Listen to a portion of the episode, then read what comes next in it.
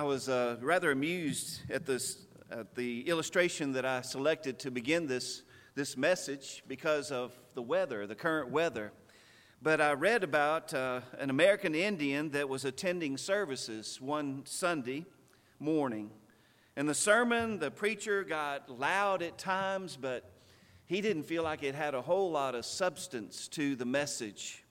And so he was asked when the sermon was over if he had liked the sermon. And his response was what you see high wind, big thunder, no rain, no rain. And I thought that was, uh, God may have been trying to tell me to sure to bring the rain uh, tonight with the, with the weather. But I thought of this illustration as I was studying in 2 Peter chapter 2. And if you'll open your Bibles or look up 2 Peter chapter 2, we're going to finish up or look at the last few verses of that, of that chapter. The whole chapter, Peter is addressing false teachers and uh, not so much what they're teaching, but, but their methods and their, their motivation. But it's a, the chap, it's a chapter long denunciation of these false teachers. And I want to pick up in verse 17 and notice some things that Peter says about these false teachers. These are waterless springs and mists driven by a storm. For them, the gloom of utter darkness has been reserved. They are waterless springs. Imagine a traveler in the desert, and he's told that there's a spring ahead, and, and he's thirsty and longing for, for water, and he gets to this so called spring, and it's, there's no water available. They are like mists blown past by a squall of wind. Imagine a farmer whose crops are, are in desperate need of water, and there's a cloud in the distance, and he thinks, finally, uh, rain is coming, but, but it's just a fine mist that a squall of wind just blows by, and so it, it doesn't water the crops. Peter's using this imagery to describe these false teachers. They promised much, but they delivered nothing. And he speaks of their punishment here. For them, the gloom of utter darkness has been reserved, the blackness of darkness. This is a description of hell, the complete absence of light, utter darkness. Uh, the parable of the talents.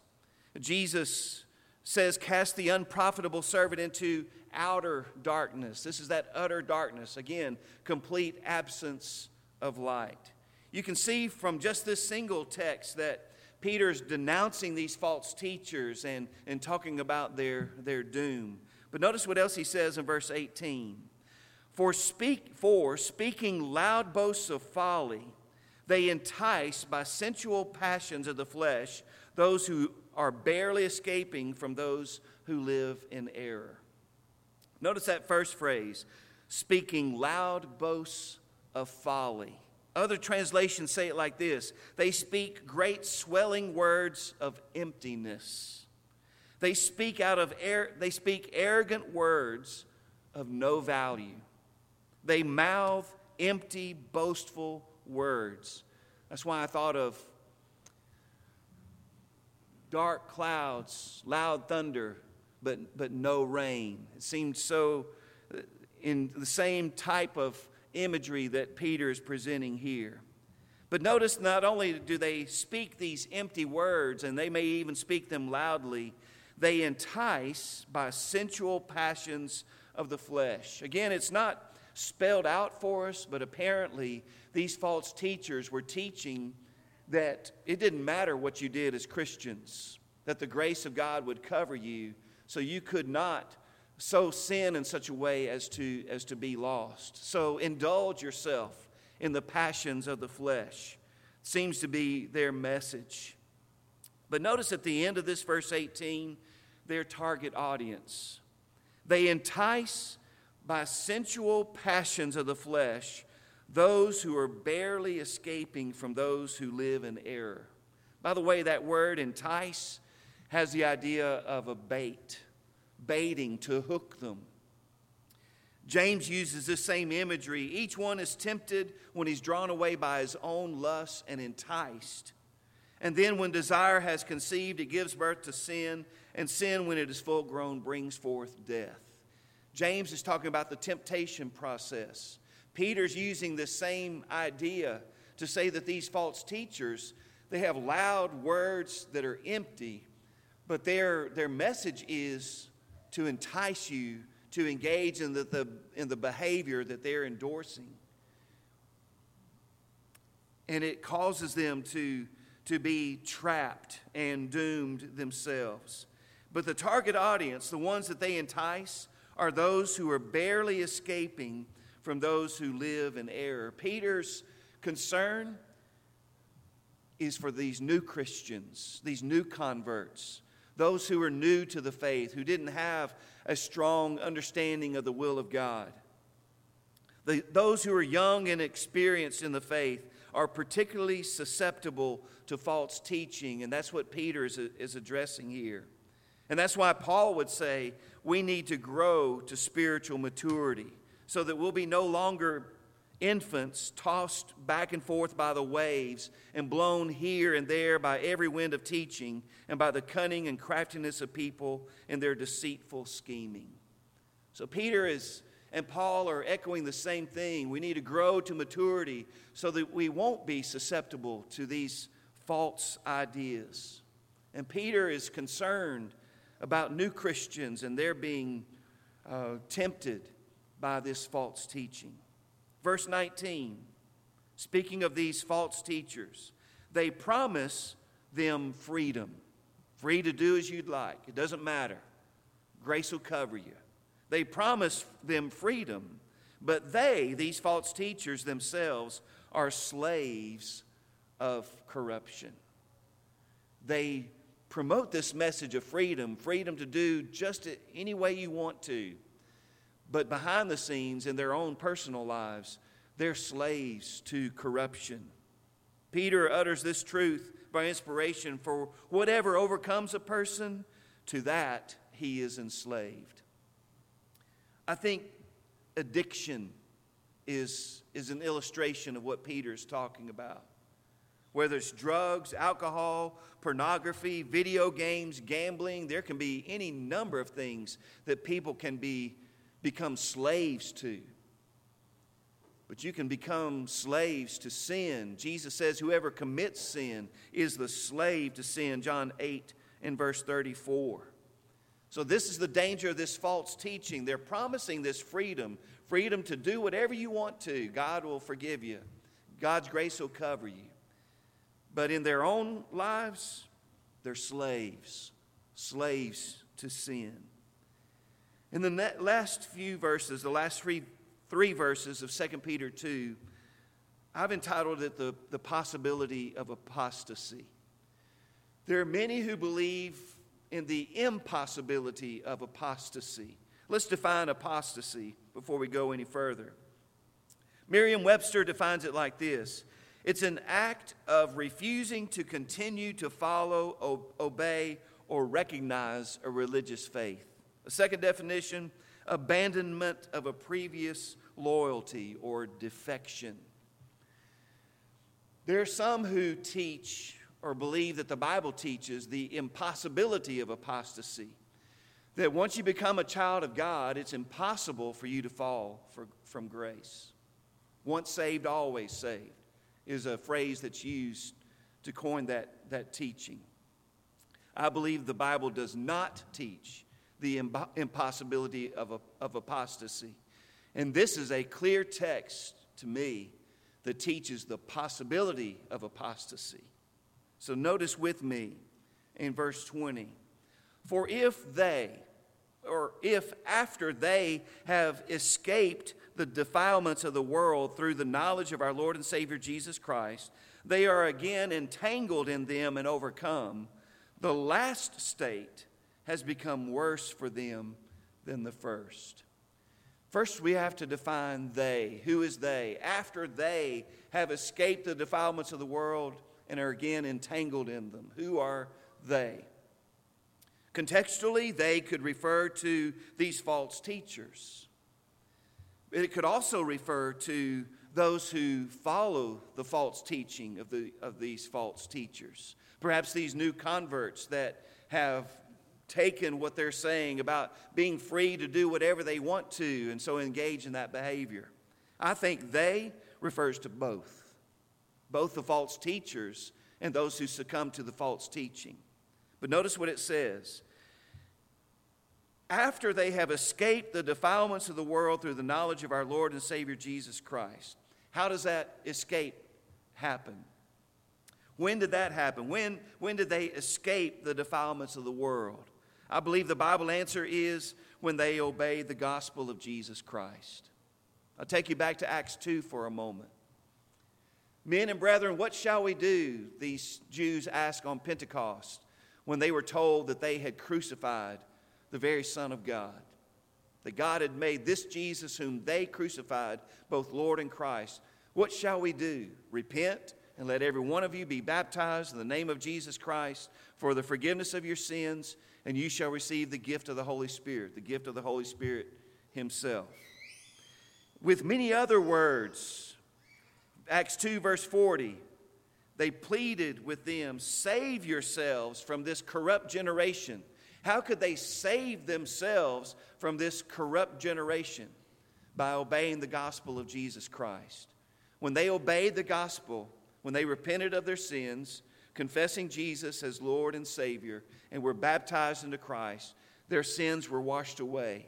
At the same time, they were committing themselves to following after Jesus, and God had delivered them. They had escaped by the blood of Jesus the defilements of the world.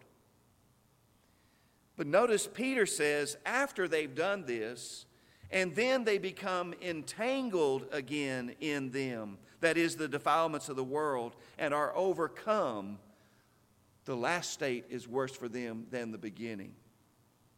What's happened here?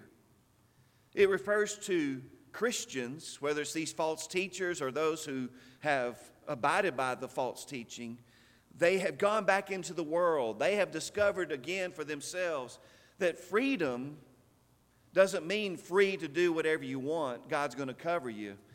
Freedom is that true freedom is actually the ability to do all that God wants us to do. It doesn't mean do whatever you want to. It means freedom to do what God wants you to do. But they've swallowed this line of, of freedom means freedom to do, to do whatever. And what they find is that when you practice that, you get trapped, you get entangled, you're overcome, you become a slave of sin yet again. Paul uses similar imagery, Galatians 6 1, brethren, talking to Christians. If a man is overtaken or caught in any trespass, think of the trap idea. They're enticed by this, by this, uh, this by this sin. They're enticed by this temptation and they succumb to it. They are trapped, they are overtaken. If any, if any man is overtaken or caught in any trespass, you who are spiritual restore such a one in a spirit of gentleness, considering yourself, lest you also be tempted. They're trapped, they're overtaken, they're lost, and they need help.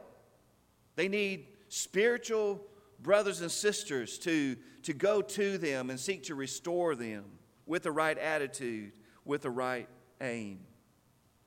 So Peter's talking about Christians who had, once been delivered from the defilements of the world by the blood of Jesus and by their commitment to following Jesus.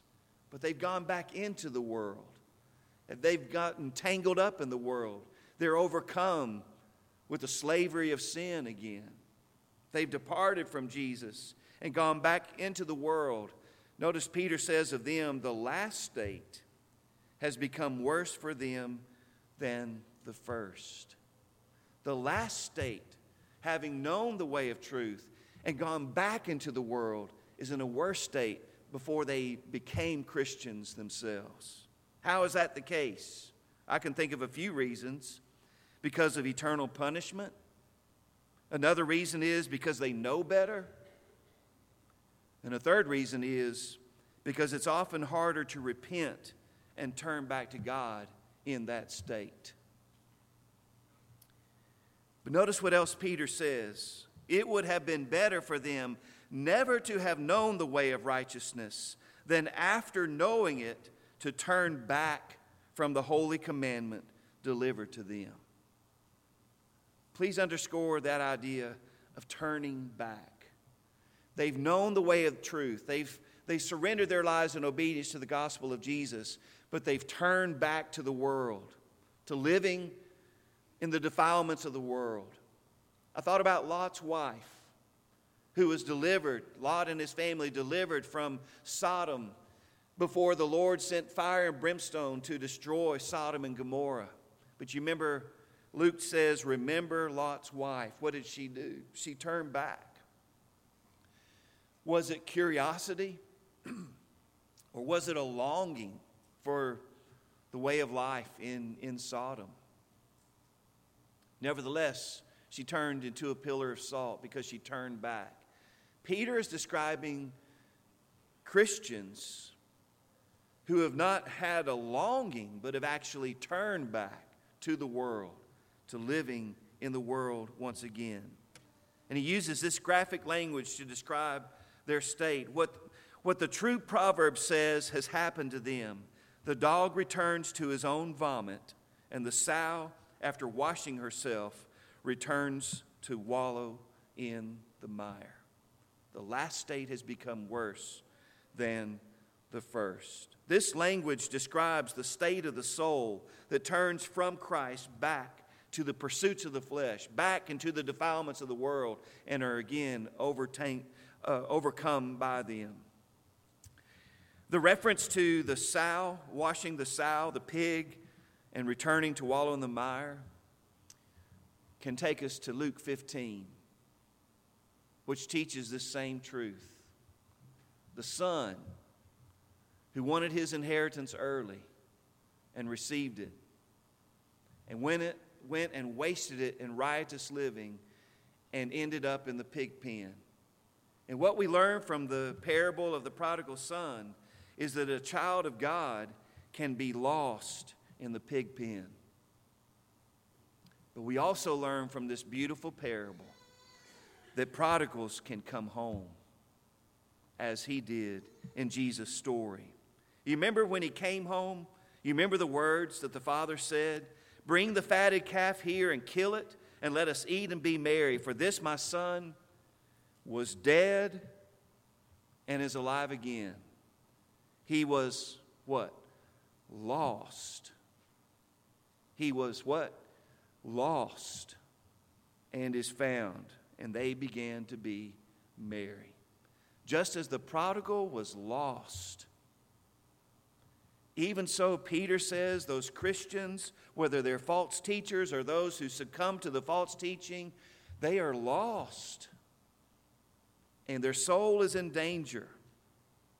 And that's why he gives such strong words here in this chapter to, to just uh, expose the methods and the message of these false teachers and to get people to understand that if you follow after them, your soul is in danger. You are lost. That it is possible to apostatize. It's possible to fall away. It's possible for the child of God to fall from grace. I looked at my files under apostasy and I found a short article by a preacher by the name of John Tracy. He entitled it Danger Signals of Apostasy, and he listed seven danger signals. If it's possible for a child of God to fall away, I know, I know that you and I both, we all don't want to even get anywhere near that. And so John Tracy identified some, some signals, some warning signals that can lead us to fall away if we're not careful. And I, am including uh, in his article how to respond to these danger signals. Number one, a danger signal of apostasy is when you have a loss of appetite for the Word of God. John Tracy said it like this When a Christian quits hungering and thirsting for the Word of God, serious spiritual malnutrition can and will result. If we see this in our own lives, if we don't hunger and thirst for the Word, that's a danger signal And what's the response then? How about Peter's words? Put away all malice and all deceit and hypocrisy, envy and all slander, and like newborn infants, long or crave the pure spiritual milk that you may by it grow into salvation. If indeed you have tasted that the Lord is good, crave. We know what babies do when they're hungry, infants. They cry out, they crave that milk. We're to have that same longing, that same craving for the pure spiritual milk of God's Word, and it causes us to grow. But we got to grow past the, the need for milk and get to the meat of God's Word, which takes us through to spiritual maturity. But a danger sign of apostasy is a loss of appetite for the Word of God. Number two, it's neglecting to engage in prayer. John Tracy said, Prayer, like physical exercise, requires a daily regimen marked by discipline and determination. If we find ourselves not availing ourselves of the blessing of prayer, it's a danger signal. What's the response then? Do you know this song? Pray in the morning, pray in the noontime, pray in the evening, pray anytime. Pray when you're happy, pray when in sorrow, pray when you're tempted, pray, pray all the time. Or as Paul says, pray without ceasing. I've been doing a lot of praying recently. Rick Whittle has been on my mind. And I wake up during the night and just say, God bless Rick and his family. Sometimes we don't have to be encouraged to pray when someone or some situation is near and dear to us. But, folks, even when everything is going well, we need to continue to pray and include a lot of thanksgiving. But when we fail to pray, when we fail to take advantage of this tremendous blessing, it's a danger signal for us.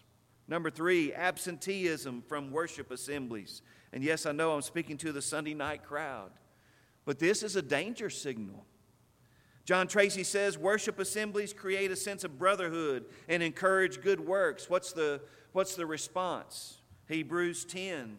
Let us consider how to stir up one another to love and good works, not neglecting to meet together as, as is the habit of some, but encouraging one another, and all the more as you see the day drawing near. We need that encouragement from our brothers and sisters in Christ to continue to follow the Lord, continue to be faithful to Him. And we just cannot receive that encouragement if we don't meet with the saints. Absenteeism, you've seen it as well as I through the years. Some will start missing on Wednesday nights. Then they'll start missing on Sunday nights. Then they'll start missing on Sunday mornings. And sooner, and as soon as that happens, we don't see them anymore. I've seen it, haven't you? And it's a failure to recognize the importance of us assembling together, to encourage one another, and so much the more as we see the day approaching. Number four, another warning signal is non involvement with the local church. John Tracy says it like this there is often a direct relationship between a person's involvement in the local program of work and his continued faithfulness as a Christian. A direct corollary. That's why Again, some ask, why do we put so much work into VBS? I'm proud of the work that we put into VBS because of what it does for, for those who attend, the children especially, but it also gets a lot of people involved. And when people are involved in the work of the church, that is going to encourage them to remain faithful. So we need works like Vacation Bible School and Meals on Wheels and everything that'll get us working together for the cause of the Lord. The response to this warning signal is to be a functioning member of the body of Christ. Romans 12, I won't read this whole text, but notice verses 4 and 5. As in one body we have many members, and the members do not all have the same function, so we, though many, are one body in Christ and individually members of one another. Let me go ahead and read the next part too. Here's some gifts. I believe these to be non miraculous gifts. I believe these to be gifts that are, can be found in the current congregation. Which one or which ones do you have? Having gifts that differ according to the grace given to us, let us use them. If prophecy, that can be just teaching, preaching in proportion to our faith. If service, if you have the gift of being able to serve, serve. The one who teaches in his teaching, the one who exhorts or encourages in his exhortation, the one who contributes. Some are just have a generous nature. Use that gift in generosity. The one who leads with zeal, the one who does acts of mercy with cheerfulness. Some just seem to have the gift of being able to see past the words of a person when asked, How are you doing? And they say, I'm fine. But their facial expressions, their eyes are telling you something else.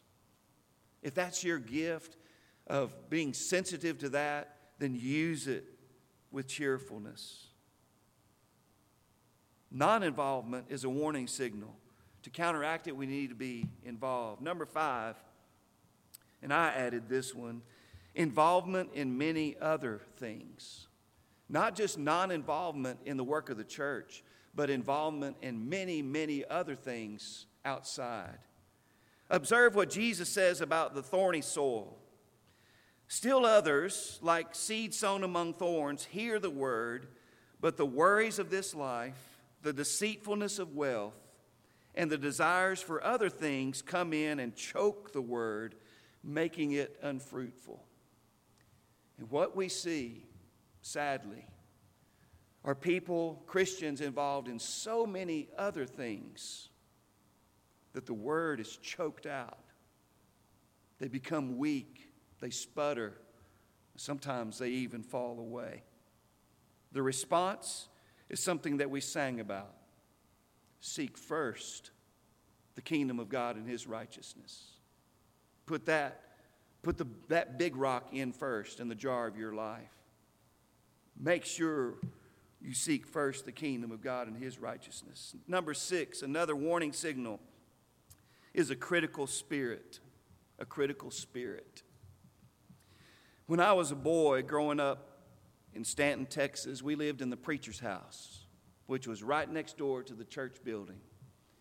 And because of the location, it was right next door, and we had worship first and then Bible class. My, my, mom instructed me on some occasions to go to run home and check on the roast, which was in the oven. I don't remember exactly, I'll have to ask her what I was supposed to do. I hope I remembered then when she told me to do it. It may have been to punch holes in the bag that the roast was in, but we often had roast on Sundays. I'm afraid that some continue to have roast on Sundays, but it's not roast beef. It's roast preacher, a roast song leader, a roast elder, or roast teacher a roast member on my pew. I remember W.T. pointing out a text years ago. Moses is recalling for the Israelites how after the Exodus they came to Kadesh Barnea, ready to enter the promised land. And he told them that God, he told them to take the land of the Amorites, for God had given them into his hand, but they refused. And notice what Moses says to them. And you murmured in your tents and said, Because the Lord hated us, he has brought us out of the land of Egypt to give us into the hand of the Amorites to destroy us.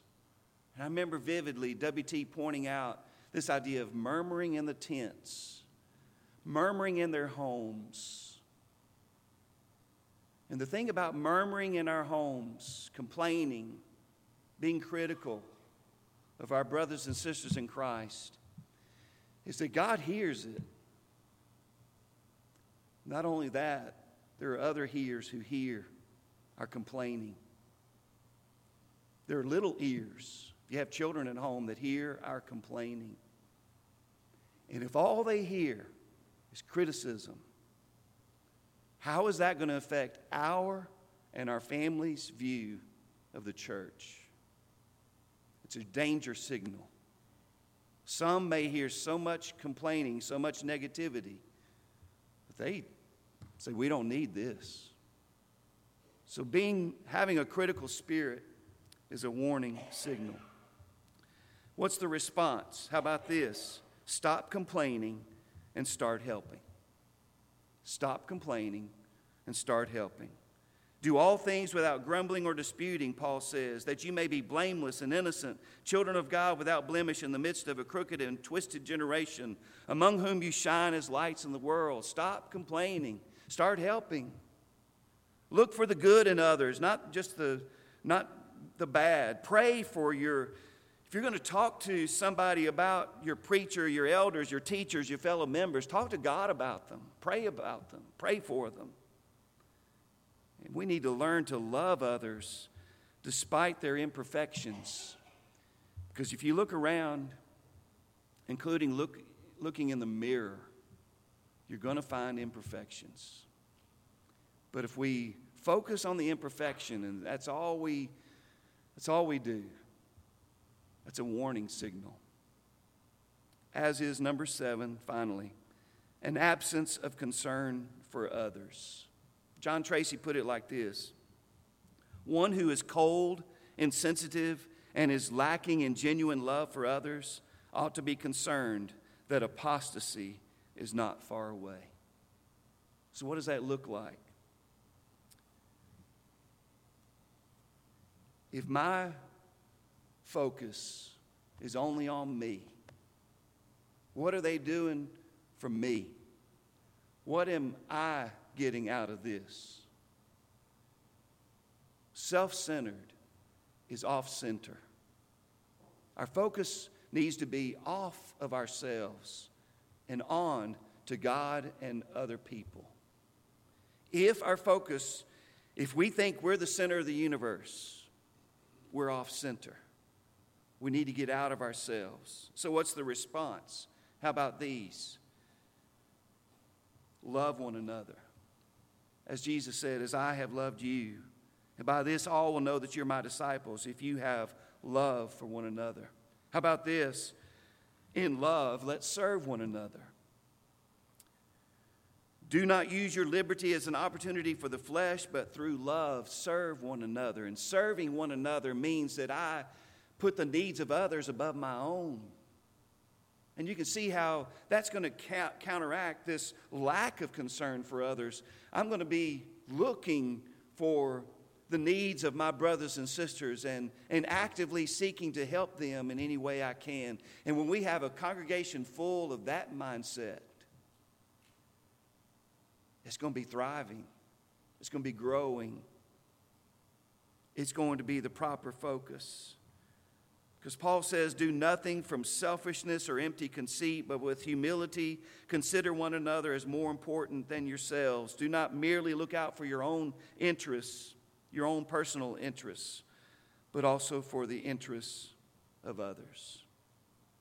Some say it's impossible for a child of God to fall away. I say, from the authority of God's word, it is possible for a child of God to fall away. And here's some warning signals. So if we find any of these to be in our own lives, let's respond appropriately. Stop complaining, start helping. Let's be diligent about establishing set times for us to pray to God and, and then pray at odd times as well. Let's, let's get back to a hunger for what does God have to say to us through His Word and Let's not allow dust to settle on our Bibles or on our phone apps or whatever it may be. Apostasy, in the words of Wayne Jackson, is a clear and ever present danger. And like you, I want to stay away from, away from it as far as possible. I don't believe in once saved, always saved, nor do I believe once saved, barely saved. But I do believe that the Bible teaches there is a response that's required on our part. God will save. All we have to do is be faithful to Him. That's why He gave us His Word. That's why He gave us the church. That's why He gave us these warning signals to alert us of that danger, that clear and present danger of apostasy. If tonight you're subject to the invitation of Jesus, if you have wandered away and want to come back home, that's the good news of the gospel that we can come back home. Or if it's your desire tonight to put Christ on in baptism as a penitent believer, we'd love to assist you. And won't you come right now as we stand and sing?